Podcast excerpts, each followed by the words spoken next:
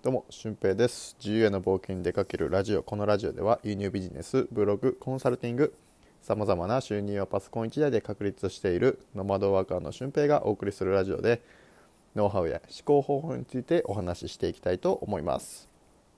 はい、えー今日は東京に来ております。えーっと、これからですね、ゲストハウス桜屋さんで、えーまあ、一棟貸しのゲストハウスなんですけど、そこを貸し切って、えー今からイベントをね開催したいと思います、まあ、ホームパーティーみたいな感じでですね、えーまあ、いろんな料理を僕が作って、えー参加者の方にいただ食べていただいて、まあ、交流するという会ですね、まあ、全員で十数名来るかなぐらいですかね、まあ、下手したら10名いかないかもしれないですけどうん、俊平と一緒に泊まろうのも企画ですね。はい。まあいろんな業種の方が来るのでそこは本当にまあ各々にとって交流の場所になって、えーよりなんか生き方的に広がりがあればなと僕は思ってます。はい。で、えー今回お話ししたいことはまあ、ちょっと関係なくなっちゃうんですけど健康についてちょっとお話ししようかなと思います、えー僕がこう試しているものとしてプチファスティングっていう半日断食をやってるんですよね、えーまあ、どういうものかっていうと、えー夜の8時から昼の12時まで水だけ生活っていう感じですね。で昼の12時から夜の8時までの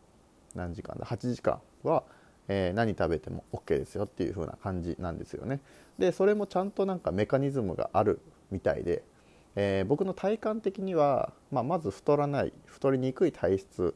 になるまあそれは自然と食べる量も少なくなるしうんなんか無駄に食べてたんだなって今までお腹空いてないけどなんかお昼になったからでご飯食べようとか、うん、夜になったからご飯食べよう朝だから起きて、えーなんか朝ご飯食べた方がいいよなっていう風な感じで、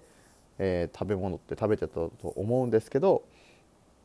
まあ、実際、えーその常識っていうのを一回取っ払ってみると、えーその半日断食をすることによって、まあ、本来食べ過ぎていた食事を、うん、減らすこともできますしまたその食べない時間が多いとですね胃のこう行って、えー8時間すると8時間後に、えーオートファジーっていうなんかいろんな悪いものを分解してくれるような、えー性質がね出てくるらしいんですよ。で結構ヘビーなものを例えばお昼、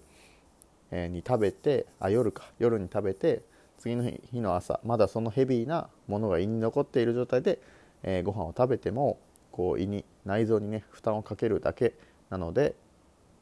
うん、それならば、えーまあ結構空腹を感じる最初は感じましたけど、えー僕今だいたい16時間空けても空腹を感じないようなか、え体になってるんですよね。でその、えープッチファスティングを生かして、まあ、体感的に目覚めが良くなりますしそうやって食事の制限もできるしうんまあ健康的ですよね基本的にね、うん、だから、えーあんまり僕制限かけずにこのプッチファスティングっていうのをやって、えー今日みたいに夜みんなで食事をするってなった時は普通にご飯食べるんですけど、えー普段の時は夜の8時までに食事を済ませるっていうふうなことを行っています。はい、でこれが結構周りの人にもなんか好評であすぐ目覚めが良くなりましたっていう人も出てくるしなんか一日中僕仕事してるんで基本的には。家でね、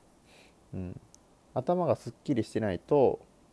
なんかはかどっていない気持ちにもなったりするんですよね、うん、だからこう仕事のこう作業効率を上げる集中力を上げるためにもこういうふうな、うん、集中力を高めるような健康的な生活っていうのも一つ必要かなと思います、まあ、あと一つは運動とかですよね、うん、週に1回2回3回ぐらいの運動をすることによってこう脳がリフレッシュされて集中力が高まっていくっていうふうなこともあるので、えー基本的にこう僕働いてた時学校の先生として働いてた時は、えーもうしんどくてたまらなかったんですけど、まあ、夜の11時ぐらいに帰宅してそこからランニングっていうふうなことをしてもあすると結構頭がすっきりしてたりしたんですよね。まあ、それ以上に体の疲れっていうのがあったんですけどやっぱり頭をすっきりさせるっていうのは、まあ、精神的な面においてもすごくいい方法だと思いますなので、まあ、今回はプチファスティング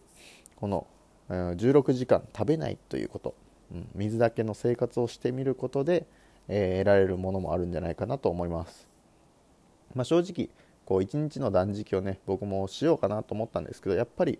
断食ってなるとハードルって結構高いと思うんですけど、うん、このプチファスティングになるとハードルはぐっと下がると思うんですよね。だからぜひ、えー、試してみる価値はあるんじゃないかなって僕は思ってます。はい。なので、えー、夜の8時から昼の12時までは食べないというね